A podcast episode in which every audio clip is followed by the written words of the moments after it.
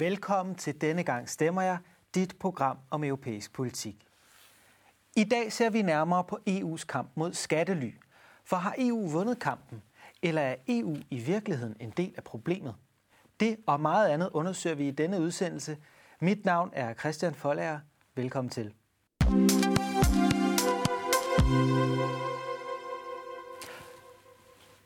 Og også velkommen til mine to gæster. Hanna Tranberg, øh, politisk øh, rådgiver i Mellemfolkelig Samvirke, og Jan Høs Schmidt, øh, seniorrådgiver i Tænketanken Europa og tidligere direktør i Europakommissionen. I har beskæftiget jer meget med det her spørgsmål om skattely. Øh, så lad mig prøve først at spørge dig, Hanna. Hvordan definerer vi egentlig det her skattely? For der er nok mange seere, som ikke helt forstår, hvad det indebærer at være et skattely. Jamen, det har du ret i. Det er heller ikke sådan helt lige til. Der er ikke sådan en fast definition på, hvad et skattely egentlig er. Men det, man typisk taler om, når man taler om et skattely, det er et land, hvor der er, eller en, altså et område, kan man sige, øhm, hvor der er meget lidt transparens, altså meget lidt gennemsigtighed, en meget lav øh, skattesats. Det er typisk et sted, hvor der ikke er så store krav til at få oprettet en virksomhed. Igen det her med gennemsigtighed. Man ved ikke nødvendigvis så meget om virksomhederne. Så det er sådan i de store træk, hvad man vil kalde øh, skattely-lignende forhold. Øh, Jan, kunne du prøve at give et, par eksempler på, hvad er det for lande, vi taler om her? Altså, hvad, hvor ligger de her skattely henne i, i verden? Ja, man taler jo typisk om Cayman Island og Bahamas og andre steder. Ikke? Panama har været inde i billedet øh, jo fra de der leaks. Men vi har jo også nogen i Europa, som traditionelt har haft skal, hvad hedder det, lave skattesatser eller særlige skatteordninger. Ikke? Øh, vi havde det, der hed LuxLeaks, da den nuværende kommission trådte til. Uh, altså Luxembourg, som havde nogle særlige skatteordninger. Vi har uh, Holland, som også, uh, som også har aftalt nogle uh, særlige ting med forskellige virksomheder. Belgien, og så har vi Irland, som både har lave skattesatser ikke? og særlige skatteaftaler. Ikke? Senest den måske mest kendte aftalen med Apple, hvor Apple kommer ned øh, et godt stykke ned under 2% øh, i skattebetalinger over en overrække. Ja, Hanna, hvis du kunne prøve at give et eksempel til seerne på et skattely, altså hvordan fungerer det for de her virksomheder, at de kan undslippe skat i eksempelvis Danmark? Men det man kan gøre, det er, hvis man, øh, hvis man har et hovedsæde i Danmark, når man egentlig gerne vil benytte sig af et skattely, det, det handler i virkeligheden om, at man gerne vil minimere sin skattebetaling så skal man have flyttet noget af sin profit, for det er typisk den, man betaler skat på, så skal man have flyttet sin profit ud af landet til et skattely. Det kan man bruge det, der hedder en dobbeltbeskatningsoverenskomst til. Men det er i virkeligheden bare en aftale om, hvor man så betaler skatten hen. Så man så flytter, skal man sørge for at flytte sin profit til et sted, hvor der så er meget lav skat. Øhm, og det kunne så være nogle af de her lande, som, øh, som Jan lige netop har nævnt. Øhm, så det er, sådan, øh, det er meget i simple træk, hvordan man gør det. Så der, og det er, ikke, det er ikke ulovligt. Der er masser af regler, man bare skal kende, og så man gør det. Man kan så kritisere det for at være noget på kanten. Altså det eksempel, du gav med Apple, der, er det i virkeligheden rimeligt, at store virksomheder, som har så store omsætninger, så store profitter, betaler så afsindigt lidt i skat? Ja, noget af det, man snakker meget om, det er de her skatterådgivere. Kunne du prøve at sige noget om, hvad er det for noget med at være skatterådgiver? Øh, det er jo dem, der ofte måske endda kontakter de her virksomheder med tilbud om hjælp, eller er det omvendt virksomhederne, der kontakter dem? Eller? Det er vel i virkeligheden lige meget. Ikke? Altså øh, både virksomhederne, der, der ønsker at se, hvilke muligheder har vi, øh, og, øh, og så også selvfølgelig de her mennesker, ikke, som jo er advokater og konsulentvirksomheder med særligt speciale i den slags ting. Øh, Øhm, og øh, ja, og det der er problemet, ikke, det er jo, at de måske ikke bare går til grænsen, men også en gang imellem ud over grænsen. Ikke? Og så som han sagde, ikke, at når man kommer ned i de meget, meget lave tal, ikke? Altså, så stiller man selvfølgelig sig selv det spørgsmål, hvad er det egentlig lige, der foregår her? Ikke? Øh, og det er jo så der, at du kommer ind i Øh, det kommer vi måske ind på lidt senere, ikke? altså øh, for eksempel Vestagers øh, kamp for at angribe det her via EU's statsstøtteregler. Ja, og hvis vi skal prøve at snakke lidt om problemets størrelse, altså hvor mange penge er det, vi snakker om, Hanna, at man går glip af i statskasserne? Jamen, det er jo milliarder og milliarder. Øh, jeg vil sige, det er altid et estimat. Fordi meget af det her, det foregår jo ikke sådan, øh, som det er nu, der har vi ikke indsigt i alle mulige regnskaber, men der er sådan, så der er det her tiltag, der hedder land for land rapportering, som i al sin enkelhed betyder, at virksomheder rapporterer i alle lande, hvor de har driver virksomheder har aktiviteter, øh, sådan, så man får en indsigt i, hvad er det egentlig, de har gang i, hvor stor er, der, hvor stor er deres omsætning, profit og alt det her. Men hvis der så er noget, der foregår i et skattelyland, som ikke automatisk giver os de informationer, så er der faktisk en hel del af det, vi ikke rigtig ved noget om. Så det er lidt et gætværk, men det er milliarder. Og øh, sådan i det større perspektiv kan man sige, at det her er jo rigtig træls for Europa, at vi mister så mange penge, som ellers kunne være gået til offentlige goder, hospitaler, og sundhedssystemer og veje og alt muligt andet.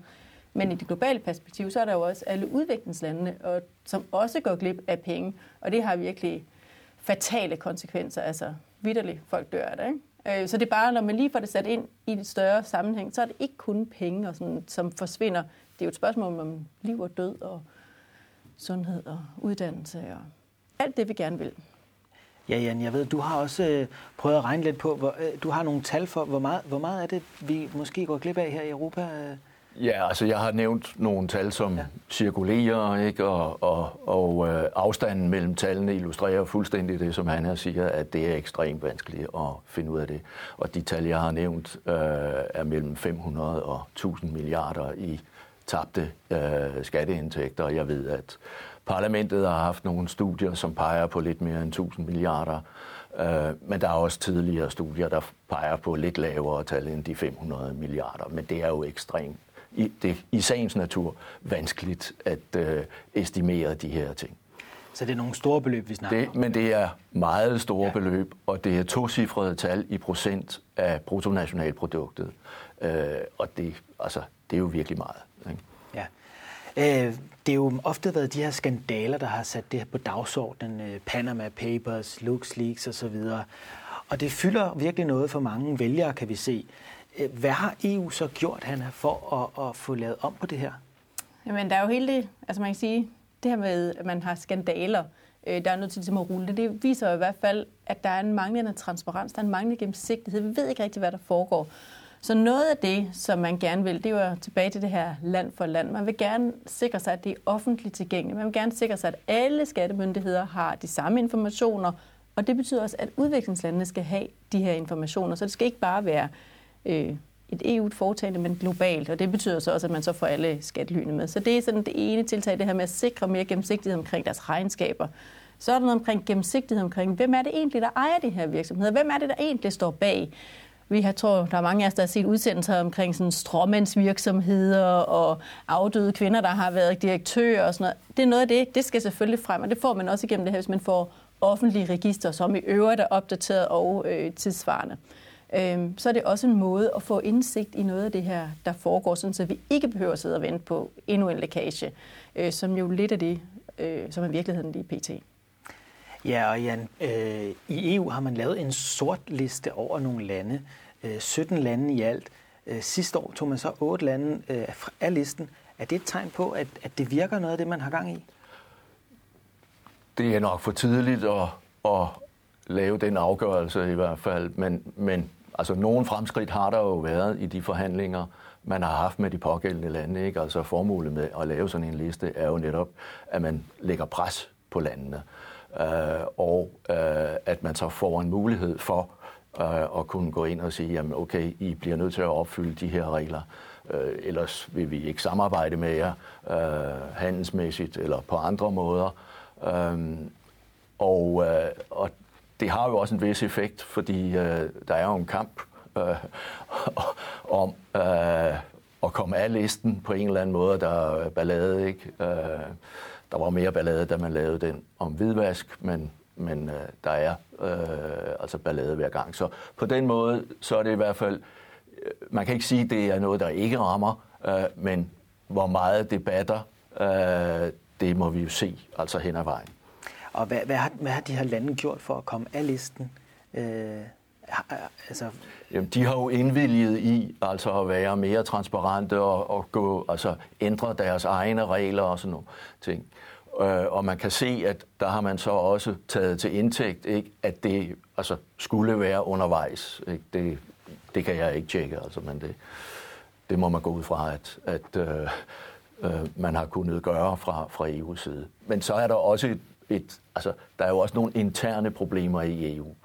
Øh, fordi der er jo også, som vi snakkede om i begyndelsen, ikke, der er også nogen, der har synes, at måske skulle man være noget mere efter dem i EU. Altså, det kunne være Luxembourg, det kunne være Holland, det kunne være Irland. Malta. Øh, Malta, ja. Øh, som øh, man skulle have nævnt på den liste. Og det har man altså afstået fra, ikke? fordi ellers så ville man ikke have fået listen lavet. Altså. Så. Og ja. også nogle af vores gode venner, Schweiz, Schweiz, USA. ja. Ja, det er nok noget af det, som mange ser ikke helt forstår. Altså, et er, at der er nogle skattely uden for EU, og dem prøver EU at bekæmpe. Men der er jo også, som Jan har nævnt, skattely i EU. Hvad gør man, Hanna, for at, at, at få gjort noget ved det problem? Man kan sige, at det der er med grunden til, at de ikke er på listen, det har jo at gøre med de kriterier, man har sat op for listen, og det var jo den pragmatiske vej, man går til det. Hvordan kan man lave en liste, hvor vi i hvert fald har noget, vi kan gå efter, så vi ligesom kan sige, at der er nogen, der kommer på en sort liste, så er der nogen internt i EU, som ikke kommer på. Det har blandt andet noget med informationsudvekslingsaftaler at gøre. Øhm, hvis man skal videre med den her, det er jo sådan en debat, der kører hele tiden, så er, så er spørgsmålet, om man skulle lave, stramme lidt op på nogle af de her kriterier. Sige, jamen, altså måske skulle man kigge på en skattesats. Altså, sådan med, altså en nulskattesats, det er lige med et skattelys. Det, det, er ikke, det er der ikke stor enighed blandt EU-landene om, at det er en god idé, at man gør det. Men det kunne være et af dem. Ikke? Øh, der kan også være noget med at kigge på reglerne, som siger, at man må ikke forskelsbehandle. Altså det, det er jo noget, man har kigget på i forhold til Irland og Apple-sagen og øh, Italien og Fiat-sagen. Nej, det var faktisk ikke i Holland. Men, men øh, de her ting. Der, og der, hvis man går ind og kigger på det her med forskelsbehandling, man kan også bare altså, øh, sænke alle øh, kravene i et land. Det tror jeg var Bermuda, der gjorde det. Så jamen, nu forskelsbehandler vi ikke mere. Topfint. Men altså, skattesatserne er stadigvæk ekstremt lave, og der er stadigvæk meget lidt øh, gennemsigtighed. Så der er også noget med, hvordan bruger man kriterierne. Så det er i virkeligheden kriterierne, man skal gå ind og kigge lidt på, og så stramme op på nogle af dem, sådan så vi kunne få skoven under lidt flere, øh, og måske også kunne have en debat internt i EU omkring, hvad er det, vi selv stiller op med. Ja, ja, ja. Målet må jo selvfølgelig være, at, at EU arbejder sig hen i, i retning af, at en del af omverdenen, store dele helst, følger kan man sige, den politik, EU gerne vil. Ikke? Og det er jo i den sammenhæng, ikke, at man kan sige, her er EU jo virkelig vigtig. Altså, der er intet EU-land, der i sig selv vil kunne, om jeg så må sige, skubbe de andre øh, udenfor øh, til at gøre ting, som de ikke har lyst til at gøre på skatteområdet. Men det kunne EU gøre, hvis de var enige, men det kræver selvfølgelig, at de er enige. det er klart. Ja. Øh, vi ved, det er noget, vælgerne går meget op i, og vi har faktisk været ude og spørge nogle af dem ind til det her problem med skattely. Lad os prøve at se, øh, hvad de havde at sige. Stemmer nok for fremtiden. Altså, man skal jo være her i lang tid endnu, så, så er det jo rart at vide, at der bliver tænkt lidt langsigtet. Skat på finansielle transaktioner, Tobin-skat, og få det indført hurtigst muligt, så vi kan fortøje de problemer, vi har med de store finansielle institutioner. Det igen er noget med, hvordan vi vil samarbejde over grænserne og sige, jamen skal vi have et, fælder, et stærkere fællesskab, hvor vi ligesom på den måde prøver at holde det nede. Danske Bank for eksempel, det skal tøjes. Og det kan ikke gå hurtigt nok. Om vi så skal være farvet af, at der lige har været den her sag med Danske Bank, det ved jeg så ikke om, at det der skal være primærafgørelsen. Men det er der noget, der fylder meget i medierne, som jeg helt klart tror, at der er mange, der vil have med sig i deres tanker og sige, at det bør vi slå ned på.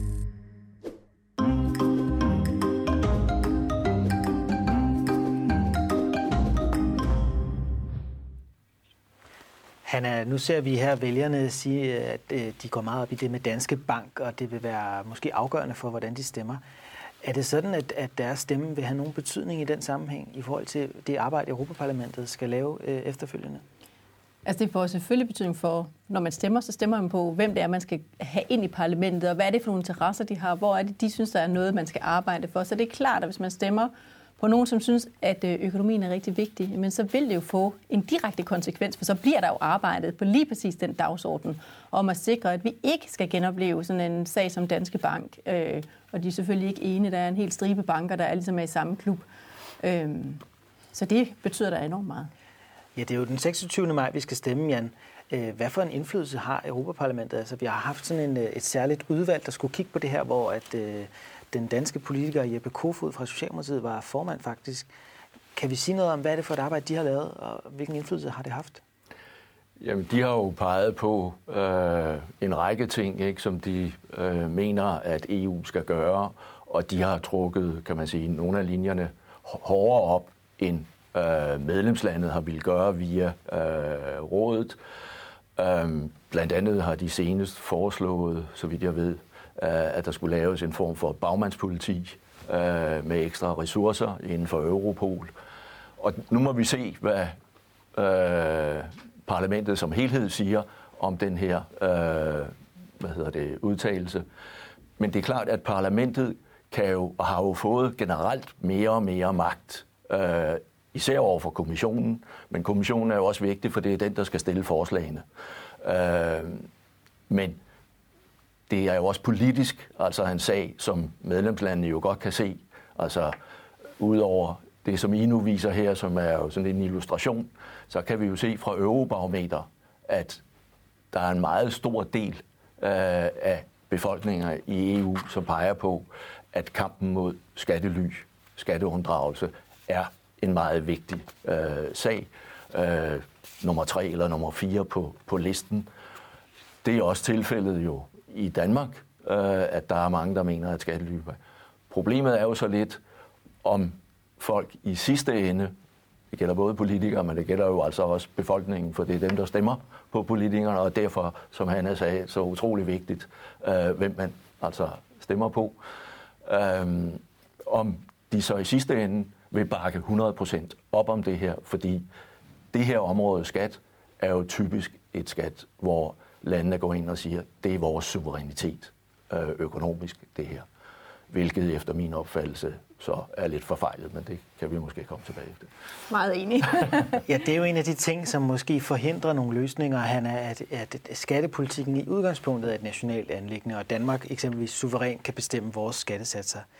Men statsminister Lars Løkke Rasmussen har for nylig gjort sig til talsmand for, at man skal have en bund under eksempelvis selskabsskatten for at forhindre en fortsat sænkning i øh, skattesatsen over hele Europa i forhold til selskabsskatten. Er det, er det vejen frem? Er det en god idé? Det synes jeg er en god idé. Det vi har set over de sidste øh, 30-40 år egentlig, at selskabsskatten lige så stille går ned. Vi havde det også for nogle år siden. Sverige sænkede selskabsskatten, så fulgte Danmark efter. Øh, så vi har det her ræs mod bunden, og det betyder, at vi jo internt i Europa konkurrerer med hinanden. Og i virkeligheden så kommer vi til at underminere hinanden, for det betyder jo, at der bare er færre penge i vores allesammens statskasser. Så der er færre penge til at betale for lægerne, for fødselsgangene, for alt det, som vi jo alle sammen gør god brug af, og som også er det, der sikrer, at man har et godt, stabilt samfund og rimelig lighed og fred også. Øh, men mange af de her ting, som, altså, som er et fælles gode, men dem er der bare færre penge til. Så i virkeligheden det her med at blive enige om, at lade være med at sidde og konkurrere med hinanden, det synes jeg er en rigtig fornuftig idé. Øh, og i virkeligheden, så synes jeg også, det er et rigtig godt billede på, at det kan godt være, at skat er et nationalt anlæggende, men det kan ikke nytte, at man tænker, at vi er bare vores egen lille verden, for det er vi jo ikke. Vi lever i en globaliseret verden, vi handler med vores naboer, og det skal vi, det er godt. Men derfor så er vi også nødt til ligesom at se realiteten i øjnene og sige, men altså, hvis vi skal have, hvis vi skal have selvbestemmelse over vores skat, så er vi faktisk til, nødt til at indgå nogle aftaler med andre EU-lande. Så derfor, hvis man ligesom vil genvinde mere af hvad skal man sige, magten over sine egne skatteforhold, så skal man i virkeligheden indgå flere aftaler. Så man skal måske slippe det en lille smule for at få lidt mere medbestemmelse. Øh, Jan, du har jo meget erfaring fra EU. Er det realistisk, at alle EU-lande kan blive enige om det her? Fordi der er vel også nogen, der har en fordel i konkurrencen, og som ønsker at kunne tiltrække de her store globale virksomheder og få arbejdspladserne, som så kan, der kan blive betalt skat af de indtægter, som arbejdstagerne har, og så kan det godt være, at man ikke får nogen selskabsskat ind, men man har i det mindste en masse arbejdspladser. Det er vel en fordel for nogle øh, EU-lande? Lad mig sige det på den måde. Hvis du havde spurgt mig for 10-15 år siden, så ville jeg have sagt, det ville jeg være meget skeptisk overfor, øh, at man kunne nå til enighed. Men der må jeg nok sige, at der er sket en hel del ting i de sidste 10 år. Ikke? Øh, af forskellige grunde. Ikke? Han var inde på øh, uh, League, Panama Leaks, uh, finanskrisen. Øh, og man kan ikke afvise, at det vil kunne lykkes for øh, kan man sige, et flertal øh, af landene at lægge pres på dem, der ikke har lyst til at være med. Men det er en besværlig proces, men Lars Lykkes tilkendegivelse er en ny ting fra et land, Danmark, som normalt står hårdt på vores skattesuverænitet. Øh, og øh, det er vel altså den seneste i en række af tilkendegivelser fra stats- og regeringschefer om, at man gerne vil være med. Og de store lande er jo med. Altså, man er jo kommet lidt fremad omkring forhandlingerne om i hvert fald en fælles selskabsskattebase, og det er allerede en rigtig god ting, hvis man kan det, fordi det gør det meget mere transparent, systemet, og dermed øh, gør det også vanskeligere at lave alle mulige fiksfakserier. Og så kommer jeg lige tilbage til øh, Vestagers øh, aktion også på skatte, øh, på statsstøtteområdet ikke, imod. Det er en meget besværlig vej at gå, og det er usikkert endnu, øh, hvorvidt hun kommer i mål. Øh, og måske kommer hun aldrig i mål, for hun er nødt til at gå af inden. Det får vi se. Men øh, det, det er jo også utrolig vigtigt, at den altså, kamp bliver vundet, fordi så kan man altså komme ind og få fat i nogle af de her øh, ting. Og der var også lige en ting i forhold til, at man siger en fælles bund under selskabsskatten. Det betyder jo, at man må faktisk godt sætte satsen højere, så du har jo stadigvæk noget, selv, noget medbestemmelse og noget selvbestemmelse. Det er klart. Helt rigtigt. Så, så det er jo en fælles bund, så hvis du siger, når man lader os få en fælles bund på 20% eller 25%, så står det der frit for, ligesom USA, at have en højere skat. Øh, du kan bare ikke gå under den, den sats, vi nu bliver enige om, og det er jo så det, selvfølgelig det store politiske slagsmål, hvor skal den ligge henne lige præcis det, du, øh, du lavede op før. Irland har jo gjort brug det her med at tage, trække store virksomheder øh, til landet. Og der skal sikkert være en økonomisk case for, at det har været en god idé i 80'erne, hvor man virkelig ikke havde nogen job, så hvor man, altså, det var hårde kår. Spørgsmålet er, om de manglende skatteindtægter, de får, eller det, de går glip af, om det kan opvejes af de, altså de arbejdspladser, de får, det mm, vil jeg måske stille mig lidt kritisk over for. Det er klart, det er så dilemmaet. Og der er jo nok nogle lande, der vil mene, at 20 procent måske er for højt i forhold til den internationale konkurrence med andre lande uden for EU. Men noget af det, der har jo især har været på dagsordenen, det er selvfølgelig Margrethe Vestager, som Jan nævnte kort før. Øh, Jan, hvad er det egentlig, de her store multinationale selskaber får bøder for af Margrethe Vestager? Fordi han har nævnt jo før, at der er sådan set ikke noget ulovligt i mange af de her praksiser. Så hvordan kan man få en bøde for det, hvis det er lovligt? Det er ikke en bøde. Det er det første, vi skal gøre os klart. Det er et krav om, at de skal betale tilbage til den pågældende medlemsland.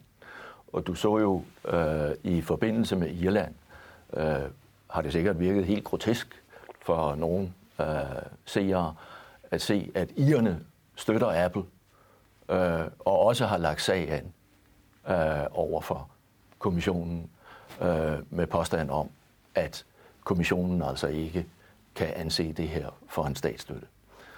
Øhm, så, øh, men det viser også, at man tager det her skridt meget alvorligt. Øh, og øh, det, der jo er sagen i det her, det er, at du på en eller anden måde kan komme, kan man sige, øh, ordninger til livs, som i den grad altså øh, forvrider konkurrencen imellem medlemslandene. Så det er reglerne om konkurrence og statsstøtte, der sådan set er afgørende her. Det er det, ja. ja.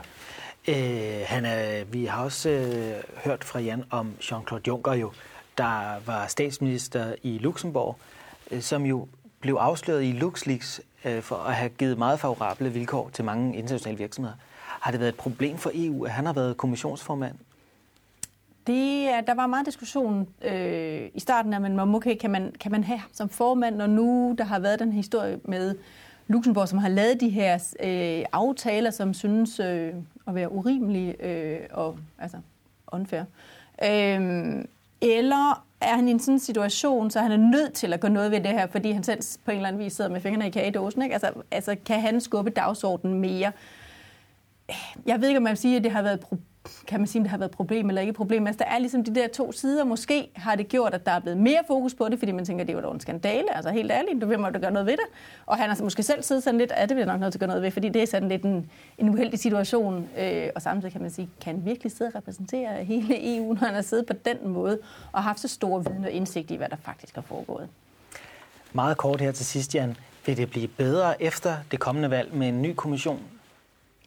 Det er der jo ingen, der ved, fordi vi ved ikke, hvad, hvad flertallet for det første bliver i Europaparlamentet, øh, og dermed hvad det er for et flertal, der vil godkende de enkelte kommissærer, som landene nu øh, foreslår øh, for parlamentet og for øh, EU-kommissionens øh, øh, eventuelle formand.